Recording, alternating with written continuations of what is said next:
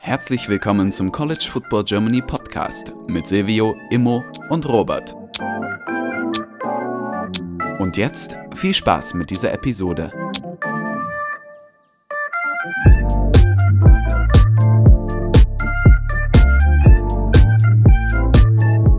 Okay, herzlich willkommen zurück zu dieser neuen Folge des College Football Germany Podcast. Mit dabei ist heute Silvio. Moin.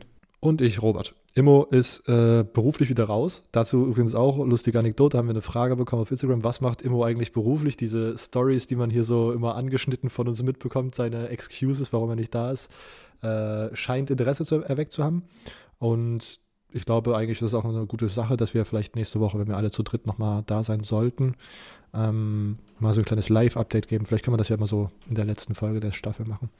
Ähm, wo wir gerade irgendwie so alle stehen. Vielleicht für alle neuen Hörer, die das interessiert, direkt mal so ein kleiner Teaser für nächste Woche. okay. Äh, sonst steht heute auf dem Programm, wir wollen grob drüber sprechen, was uns so während der Bowl-Season aufgefallen ist und dann etwas ähm, nochmal ein bisschen ausgedehnter über die beiden Halbfinalspiele reden. Haben von unserem Hörer Max zwei Fragen zugeschickt bekommen. Äh, und ja, das war's dann eigentlich. Das ist also eine, also eine kleine Espresso-Folge, um nochmal ein bisschen das zusammenzufassen, was halt in den letzten Wochen zwischen den Jahren passiert ist und äh, euch ein bisschen Bock zu machen auf das äh, National Championship Game, was nächsten Dienstag, ich glaube in genau einer Woche, äh, stattfindet. Gut, äh, Silvio, du darfst anfangen. Was äh, ist der erste Talking Point, den du dir überlegt hast für Bowl Recaperei?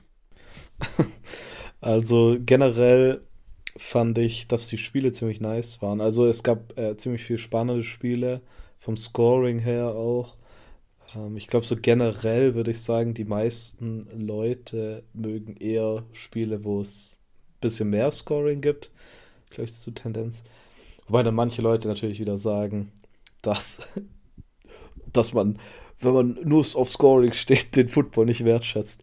Äh, was natürlich vielleicht ein bisschen stimmt, aber ähm, also diesbezüglich auf jeden Fall ähm, sowas wie ähm, Tulane gegen USC, was jetzt von uns aus gesehen gestern war, äh, war ein krasses Spiel. Tulane macht ein abgefahrenes Comeback.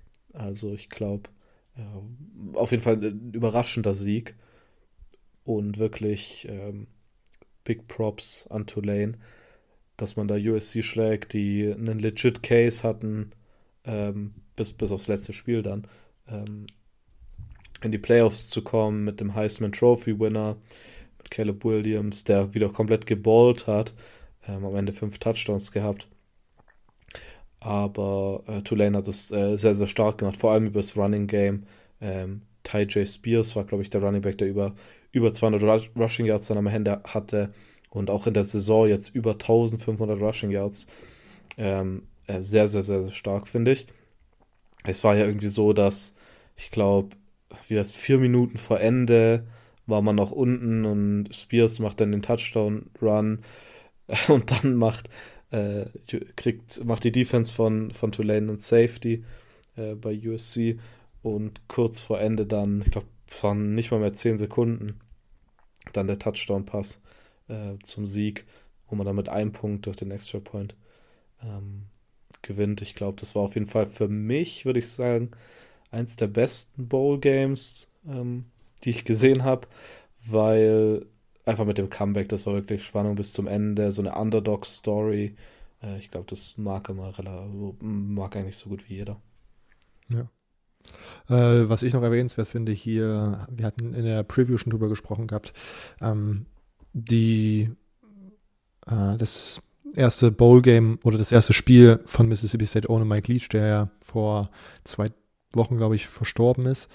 Ähm, gegen Illinois auch eine ganz spannende Sache, auch bis zum Ende im Grunde knapp und dann durch einen, einen Fumble-Return äh, gedreht äh, und dann in Mississippi State-Manier irgendwie ähm, Mississippi State-Manier gab es am Ende sogar noch einen kleinen Brawl. ähm, da gab es dann sozusagen ja, ja, keine Ahnung, das war, fand ich irgendwie eine schöne, so eine schöne Happy End Story. Mississippi State holt den, holt den Bowl-Sieg für Mike Leach mit, äh, den, mit den Pirate Flag Helmets, habe ich glaube ich gesehen. Äh, dazu nochmal einen, einen, einen Mood-Check bei dir, Silvia? Ja, fand ich nice. Also, ähm, ich glaube, das, das war dann so relativ an den Bugs-Logo oder von, von Tampa Bay Bucks angelehnt. Ähm, fand ich ziemlich nice. Ähm, ich meine, äh, Mike Leach zu Ehren sowieso ähm, fand ich, hat man das äh, sehr, sehr gut gemacht. Ah, ja, ich meine, es wurde immer viel auf dieser Piratensache natürlich äh, gesagt, äh, weil er da sehr, sehr viel drüber auch geredet hat. Ähm, ja, einfach ein sehr emotionales Spiel auch und ich glaube, dann ist wirklich das perfekte Ende einfach.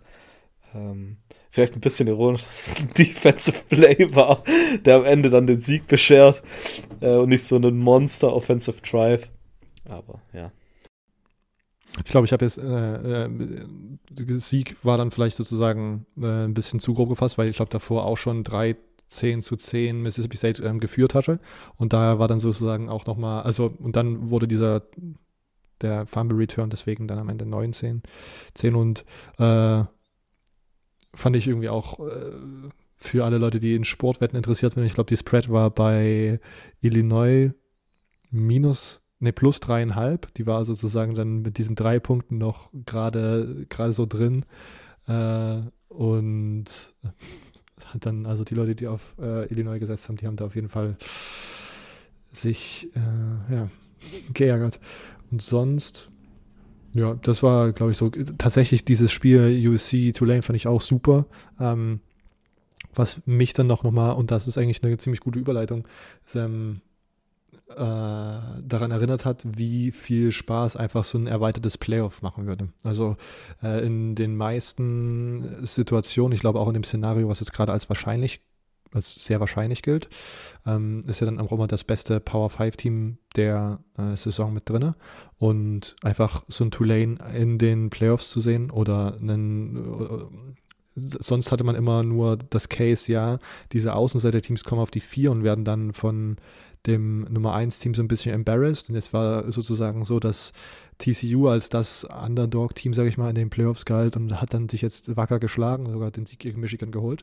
Ich glaube, das war für mich, dieses, diese Postseason war für mich einfach nochmal ein großes Zeichen dafür, wie äh, spannend, und das muss nicht heißen, dass dann jedes Jahr sozusagen immer irgendwelche Absätze passieren, aber nochmal, wie spannend diese Teams sein können und wie viel äh, wie gut diese random Teams sein können, die einfach passieren wie TCU. Weil so richtig erklären kann ich mir eigentlich immer noch nicht, was äh, TCU sozusagen da dieses Jahr macht, weil die, die Defense ist wirklich nicht gut. Äh, die Offense, also Max Duggan hat wieder jetzt, ich weiß nicht, der ist einfach, wenn man auf die Stats schaut, ist das nicht, sieht das jetzt nicht super aus, aber das ist einfach ein eiskalter äh, ein eiskalter Spieler. Also der geht da komplett rein, gibt sich komplett für dieses Team auf und das Team hat einfach gelernt, solche Spiele zu gewinnen und hat das die ganze Saison über gezeigt, hat das bei Situationen gezeigt, wo sie immer zurücklagen und dann sozusagen aufholen mussten. Und jetzt ähm,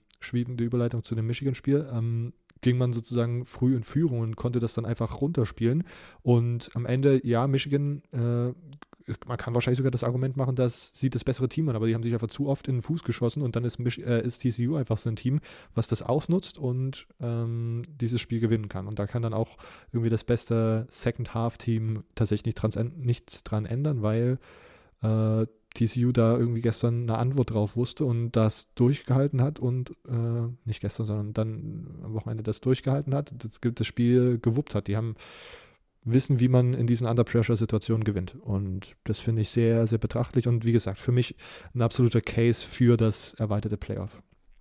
Silvio, du darfst gerne noch mal kurz äh, deinen Gedanken zum erweiterten Playoff so ein bisschen äh, Raum geben und dann äh, mit Michigan TCU weitermachen, was sich da noch am Kopf rumschwert. Ja. Boah, ich glaube, ich habe mir in den letzten Tagen gar nicht so viel Gedanken über weiteres Playoffs gemacht. Ich fand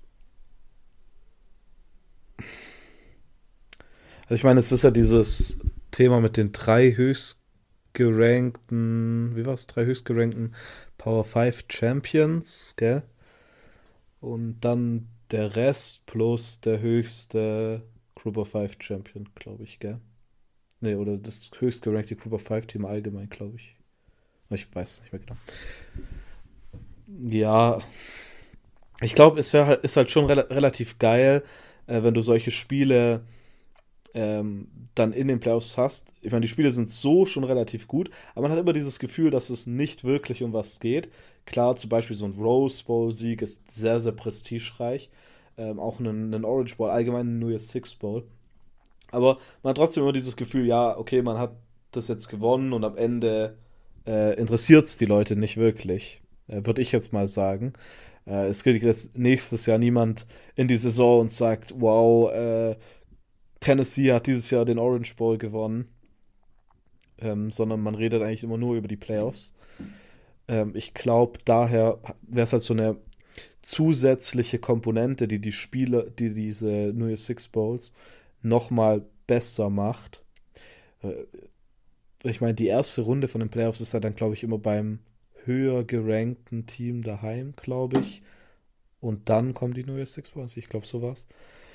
Ähm, ja, also ich glaube, so ein Spiel zum Beispiel wie Tulane USC war richtig geil. Äh, Cotton Bowl, New Year's Six Bowl. Aber eben, wie ich gerade eben gesagt habe, wenn es jetzt nochmal Playoffs gewesen wäre und dann dieses Ende und die Tulane kommt nochmal weiter, ähm, das wäre noch abgefahren. Auch sowas wie, ähm, selbst wenn man die, die nicht so guten Spiele hat, ähm, glaube ich, dass vielleicht, ich weiß, wobei, ich habe jetzt dazu ein bisschen gedacht, dass man vielleicht, dass die Spiele nochmal an Qualität gewinnen, wenn es um was geht. Aber ich habe jetzt keinerlei Metrik, um das zu beweisen. Aber ich guck mal zum Beispiel allein die Playoffs-Spiele dieses Jahr. Ohio State gegen Georgia, super knapp, super spannend. TCU gegen Michigan auch super spannend und TCU so ein Team, wo jeder, ich, ich auch, also ich muss das ehrlich zugeben, gedacht habe, ja, die werden vielleicht nicht zerstört werden, aber eine Chance haben sie wirklich nicht. Ähm, oder nicht wirklich. Vor allem natürlich auch durch sowas wie, das ist natürlich auch so dieser Bias ein bisschen, dass äh, TCU einfach das letzte Spiel vor den Playoffs verloren hat. Ähm, aber generell habe ich das Gefühl, dass Playoffs-Spiele immer ziemlich geil sind. Aber vielleicht denke ich auch nur an an die Spiele, die wirklich geil waren, wie zum Beispiel Rose Bowl zwischen äh, Georgia und Oklahoma, wo, wo Baker Mayfield damals gespielt hat. Ich glaube 48, 45, 48, 45 ist es damals glaube ausgegangen. War das 2017? 2018? Irgendwie so. Ähm, das wäre vielleicht mal was Interessantes zu überprüfen. Ähm, ob Spieler, ob Spiele allgemein besser sind. Kommt natürlich auch darauf an, wie man besser definieren will.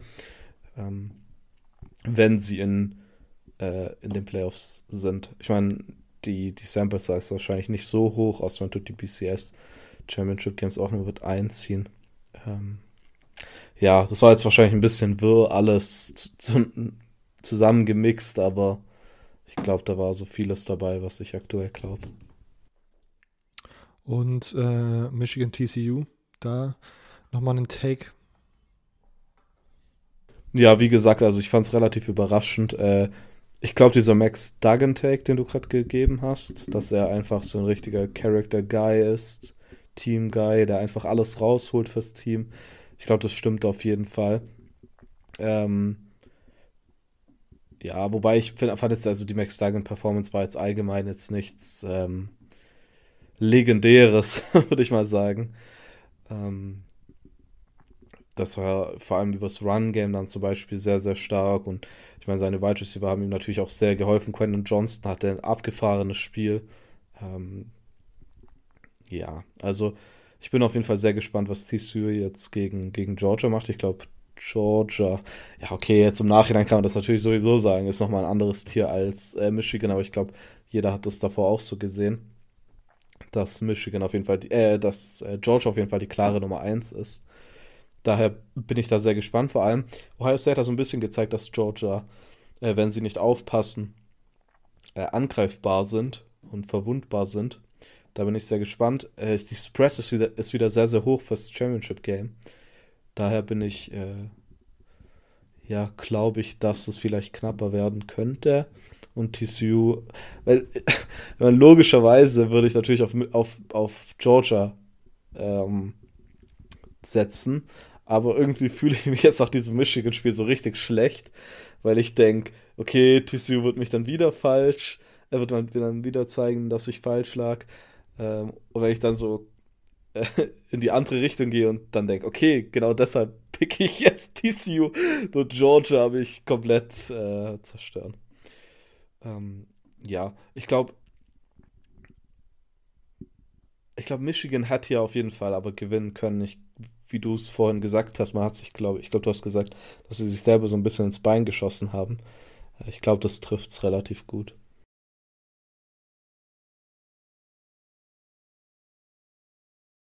Ich. Und auch, also ich überlege jetzt gerade, wie man jetzt dieses Ende für Michigan zu, zu dieser, also das Ende der Saison für Michigan oder als Michigan bewertet. Weil auf der, anderen Seite, auf der einen Seite, ja, muss man ja fast sagen, deklassiert man Ohio State in, im Rivalry-Game.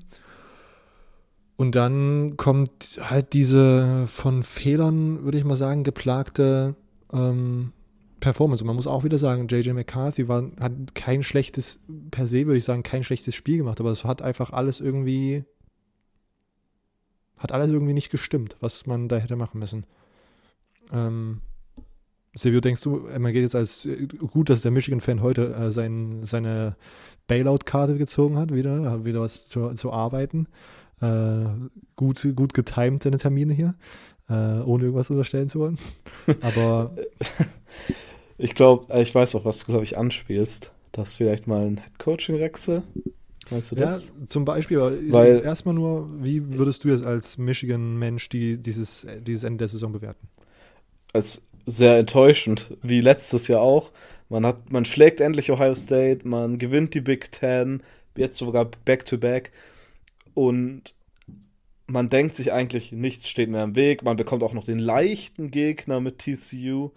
Ähm, und denkt sich, geil, der National Championship, zumindest der National Championship Game, steht nichts mehr im Weg und zack, äh, man macht Fehler, Leichtsinnigkeit, man verliert.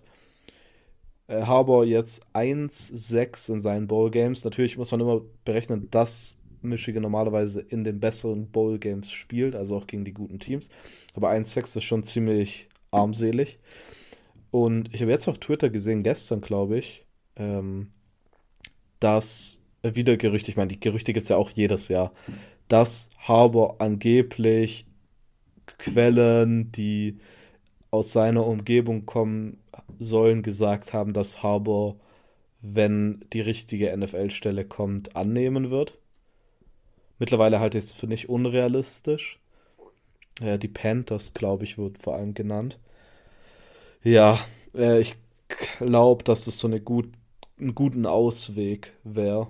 Also jetzt so eine gute Situation, wo man gehen könnte. Man geht nicht, also Harbour geht nicht, wenn er ganz am Boden ist, wo man schon wieder gegen Michigan, äh, gegen Ohio State verloren hat und in einen scheiß, in Anführungszeichen, sorry, äh, Bowl-Game kommt, sondern ja, man ist jetzt zweimal hintereinander die Big Ten gewonnen, äh, in den Playoffs sofort ausgeschieden, aber man hat sich besser verkauft als beim letzten Mal.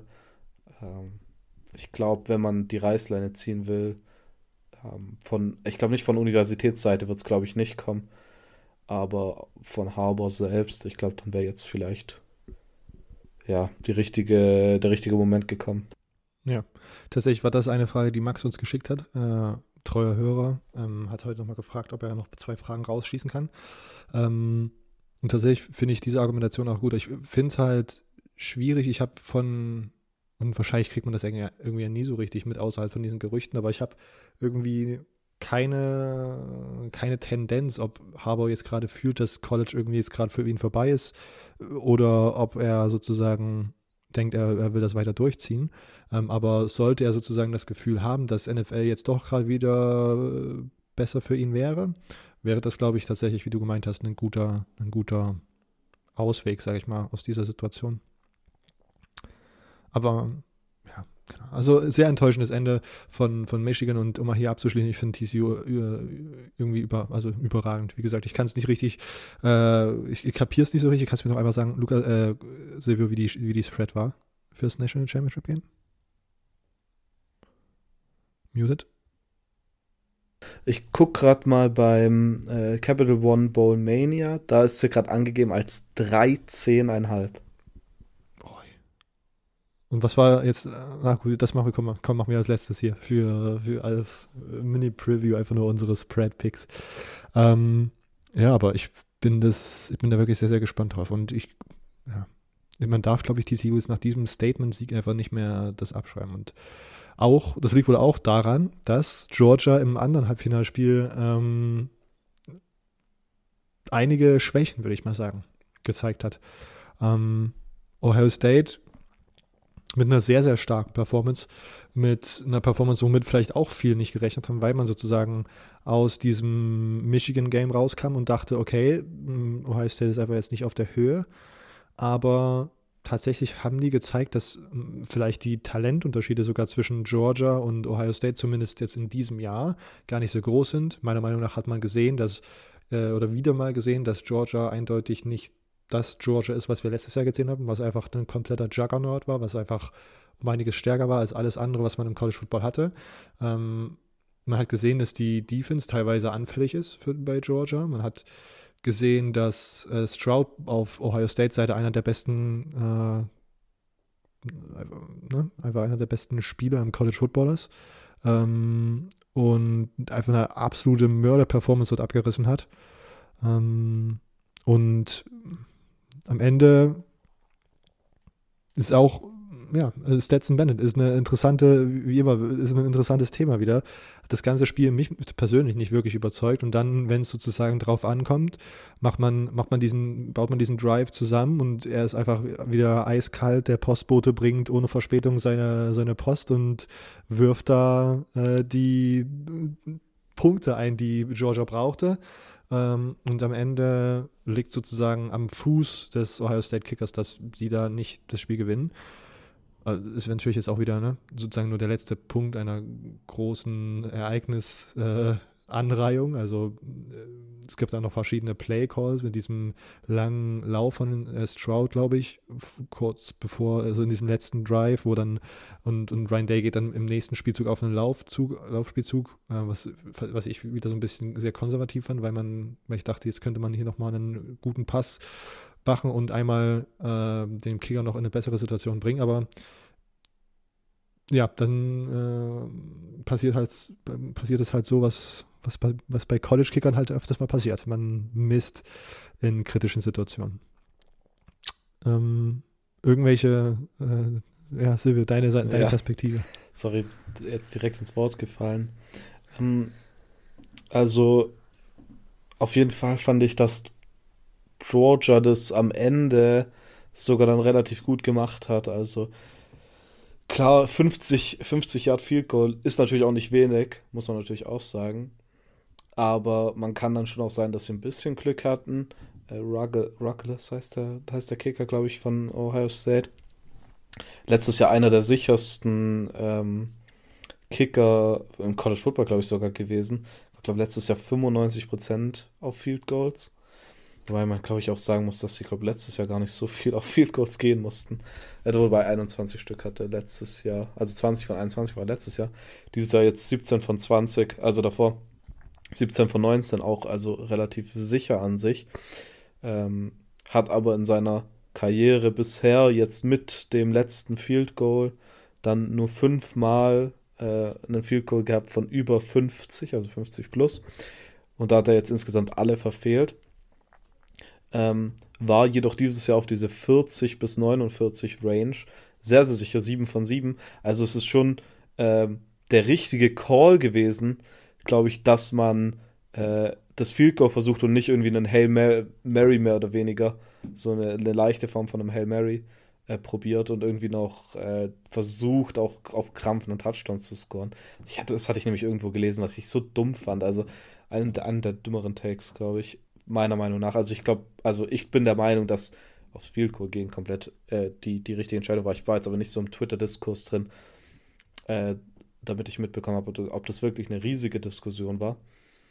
Ähm, was, um nur kurz hier nochmal klarzustellen, ich meine, Take war nicht, dass man sozusagen einen Hail Mary machen sollte, auf den, äh, auf den Touchdown geht, sondern sozusagen, dass man CJ Stroud vertraut, der das ganze Spiel einfach komplett absurd gut gespielt hat und dass man mit einem präzisen Short Pass sozusagen den, den guten Kicker in eine viel bessere Situation bringt, als in der, in der er dann kicken muss. Aber wie gesagt, das ist auch wieder nur so ein kompletter, kompletter Outside-Take. Ich bin kein äh, professioneller Football-Coach, aber meiner Meinung nach war das so ein bisschen wieder, ich weiß nicht, hat man das jetzt so ein bisschen eingepinkelt. Ja, aber acht ja. Sekunden waren, glaube ich, noch auf der Clock, gell? Also das ist schon nicht viel. Ja, true. Auch true. Ja, okay. Du kannst Gut, es natürlich uh, irgendwie probieren und dann, wenn er nicht, wenn irgendein äh, Receiver nicht komplett frei ist, wirfst du uns das aus. Aber ich glaube, das sind hier viele Hypotheticals, wo dann, was machst du, wenn der, er zwar du an die, Outside, an die Outsides wirfst, das ist ja das Einzige, was du hier machen kannst. Ohio State hat ja, glaube ich, auch keine Timeouts mehr. Ähm, das ist das Einzige, was du machen kannst. Aber was machst du, wenn er inside äh, getackelt wird und nicht äh, rauskommt? Und dann musst du dir anhören, äh, du warst an der 32 von Georgia und probierst nicht ein 50 Yard Field Goal, was, wie gerade vorhin gesagt hat, nicht wenig ist, aber auch teilweise machbar ist. Vor allem für College, für gute College-Kicker. Ähm, ich glaube, die Diskussion willst du dir, glaube ich, halt auch als, als, Coach nicht anhören. Dass du dann irgendwie einen Short Pass probierst mit, mit Sekunden.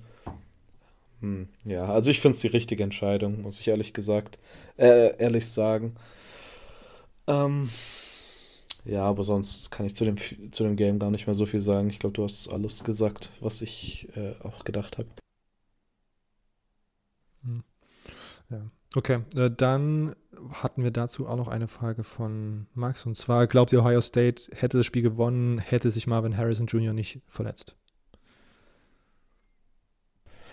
Ach, ich weiß nicht, ich finde solche, solche Sachen auch wieder immer schwierig, wenn man es an einem einzigen Spieler festmachen will. Hätte ihnen sicher geholfen, aber ähm, ich sag jetzt mal nein. Äh, ich sage ja, weil das nämlich mein Take mit dem Pass in der letzten Sekunde nochmal unterstreicht. Wenn der beste Receiver da auf dem Feld stehen würde. Okay. Ähm, gut, dann machen wir es wie folgt, Silvio. Du hast gesagt, die Spread war was? 13,5. 13,5. Äh, College Football National Championship 2022, 23 steht jetzt fest. Wir haben TCU gegen Georgia. Die Spread ist 13,5. Wo wird Silvio vom College Football Germany Podcast seinen Log setzen? Ja, also mit der Spread trust ich mal TCU und gehe mit plus 13,5. Ach, come on. Ja, dachte, du machst es wahrscheinlich auch, oder? Ja, ich dachte jetzt mit deinem ganzen Hin und Her und du. Ja, nee. 13,5 ist schon viel, Alter. Das sind zwei Touchdowns. Ähm, wie viele Punkte werden gescored? Müssen wir auch noch machen. Mhm. Das ist der Tiebreaker.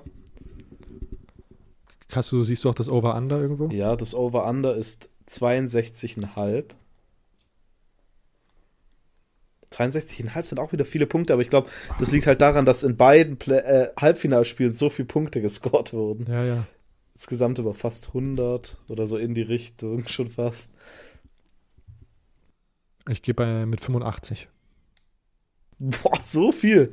Okay, ich gehe ich geh sogar mit einem Under. Ich gehe mit ähm, 55. Das ist die Zahl, die mich hier ganz fein anschaut. Okay. Alles klar. Gut, äh, dann genau, kann man vielleicht auch am Ende das nochmal so sagen. Das war hier unsere kleine ähm, Bowl slash äh, Halbfinale-Recap-Folge. Espresso, kurz, easy, unter einer Stunde geblieben. Äh, sogar perfekt auf einer halben gelandet. Das war so die Zielzeit, glaube ich, damals für die Espresso-Folgen. Ähm, vielleicht nochmal nachträglich jetzt, weil vor Ende des letzten Jahres sozusagen nicht nochmal Zeit war. Auch hier für alle Leute, die uns noch nicht auf Instagram CFB Germany Podcast und Twitter CFB Germany Pod folgen. Vielen Dank, dass ihr uns letztes Jahr äh, gehört habt, uns unterstützt habt, fleißig Fragen gestellt habt. Das war ja sozusagen so ein bisschen die Neuerung im letzten Jahr, dass wir sozusagen noch mehr auf die Community setzen, die ihre Impulse durch die Fragen gibt. Ähm, wir werden auf jeden Fall auch wieder so ein kleines Feedback-Formular machen, was wir dann nächste Episode ähm, beim National Championship Recap äh, mit in die Episodenbeschreibung packen, sodass ihr uns nochmal sagen könnt, was euch gut gefallen hat, was euch nicht so gut gefallen hat, ähm, ob ihr irgendwelche Verbesserungsvorschläge, Ideen, wie auch immer habt, dann könnt ihr das uns gerne dann mitteilen. Oder ihr schreibt uns jetzt schon mal eine Nachricht, wie euch immer, wie auch immer euch das lieb ist. Ähm, auch nochmal vielen Dank übrigens an die Lukas und Dennis, die sind unsere, die uns seit im Grunde sehr früh im Podcast, ich glaube, seitdem wir dieses, das eingeführt haben, dass uns finanziell unterstützen. Ähm, wer sich da jetzt wundert, wir können die Jungs finanziell unterstützen, ja. Wenn äh, ihr uns einen Kaffee, Kaffee spondieren wollt und könnt, könnt ihr das gerne machen. Ähm, auf unseren Social Media Kanälen ist überall unsere Website verlinkt und da kann man dann mit einem PayPal-Link äh, uns was da lassen, wenn ihr wollt, wenn ihr äh, ja, da Bock drauf habt. Dennis und Lukas machen das regelmäßig, haben da eine regelmäßige Spende eingerichtet. Das ist äh, super, super nice. Ähm, genau, dafür nochmal vielen Dank. Vielen Dank, dass ihr uns zugehört habt. Wir wünschen euch, glaube ich, alle, das kann man so sagen, Silvio, äh, ein frohes, gesundes Neues. Ähm, und freuen uns jetzt mit der nächsten Woche dann sozusagen diese Staffel, die vierte Staffel des College Football Germany Podcasts abzurappen. Und äh, werden dann, glaube ich, in eine wohlverdiente Winterpause gehen. Aber dazu dann nächste Woche mehr, wenn wir so ein bisschen über die Daten gequatscht haben. Irgendwelche Anmerkungen, Silvio, oder rappen wir hier an der Stelle ab? Ja, ich nur noch eine kleine Anmerkung. Und zwar hatten wir ja dieses Jahr auch die Ballmania. Ich habe ja gerade vorhin schon drauf angesprochen. Ich will nur mal sagen, dass es eine einzige Person gibt, die über 500 ist. Oh Gott. Und das ist moi. Oh. Ich bin einfach der Einzige, der über 500 ist. Jesus. Und ist auch sehr knapp. Ich bin, steht 22, 20. Ich will nur anmerken, ich wurde sehr hintergangen bei manchen Picks, weil manchmal war es so 0,5 war ich daneben. Ich glaube okay. so sogar ungelogen, ich glaube fünfmal oder so. Und ab und zu war die Spread, die wir gepickt hatten, dann nicht mehr die tagesaktuelle Spread und die tagesaktuelle Spread hätte gepasst. Also würde ich mies hintergangen. Also ich, ich glaube, ich stand, ich glaube, ich könnte tatsächlich sogar irgendwie nur 15 Losses haben. Ähm, ich will nur mal sagen, dass die schöne Rechnerei hinter den, ja, ich tu, ich bin leider nicht unter, aktuell unter den Top 10.000, aber ich bin der 10.273. Was abgefahren ist. Äh, ich meine, also wirklich an alle, die da mitgemacht haben, manche von euch waren absolut gar nichts. Da lief absolut nichts. Robert, du hast dich noch gerettet. Zwischenzeitlich warst du auch relativ aber du bist auch fast an 500. Du hast einfach ein paar Sachen nicht gepickt. Ja, ich habe die New Year's Six weil wir das eigentlich in der Episode machen wollten, äh, wollte ich das ah. machen und dann habe ich irgendwie musste ich irgendwie arbeiten zwischen den Jahren und habe komplett verplant, die einzuloggen. ich habe die damals direkt, glaube ich, eingegeben. Ah, ja, Ach ja. Mann, ey, ganz mhm. übel. Ja, aber da war ich da vielleicht noch kurz eins, bevor wir aufhören. Ich hätte mal zwischenzeitlich mal geschaut, das war so nach schon nach 25 Ballgames oder so. Es gab da immer noch einen, der nur einen einzigen falsch hatte. Ich weiß nicht, ob du der größte Glückspilz bist oder ob du irgendwie so Marty McFly bist und der einfach so aus Vorsicht mal noch einen falschen Pick einbaut. Aber, Aber der Beste insgesamt hat einen Rekord gegen die Spread von äh, 33 zu 8. Im, im ganzen abgefahren. sozusagen ESPN-Tippspiel-Universum. Ja, und ja. der Gewinner kriegt ja eine Million Dollar. Der Gewinner oder der, der ungeschlagen durchgeht? Ah, nee. Uh, if you can go perfect in your ball picks. Ah, ja. Achso, ja, dann kriegst du eine Million. uh, aber 10.000 kriegst du, wenn du Erster bist. Der, okay. Und in dem Standard, also einfach nur Sieger picken, ist der beste 37,5. Das ist auch nicht schlecht. Auch nicht schlecht, ja. ja. ja. Okay, damit jetzt äh, habe ich das Ballbania-Thema noch abgeschlossen. Ich wollte es auf jeden Fall noch erwähnt haben, weil ich mein eigenes Ego noch boosten musste. Gut, ähm, wie schon angesprochen, könnt ihr uns folgen. Äh, CFB Germany Podcast, Instagram, CFB Germany Pod, Twitter.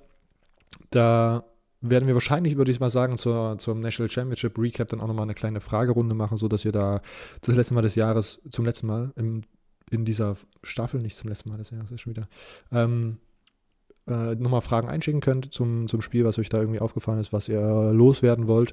Und dann hört ihr uns dann nächste Woche wieder. Ähm, wir werden wahrscheinlich auch auf Instagram ankündigen, wie wir die Episode machen, ob wir direkt an dem Dienstag aufnehmen, in der Nacht das gelaufen ist. Hört sich das gerade für mich, glaube ich, relativ gut an. Müssen wir nochmal mit den äh, mit Immo, dem Busyman, ähm, absprechen. Aber ja, das, äh, genau, hört ihr dann, seht ihr dann auf Instagram und äh, Twitter und wie gesagt, ähm, hört ihr uns dann nächste Woche wieder mit dem National Championship Recap und dem Finale der vierten Staffel des College Football Germany Podcast. Äh, bis dahin, ciao!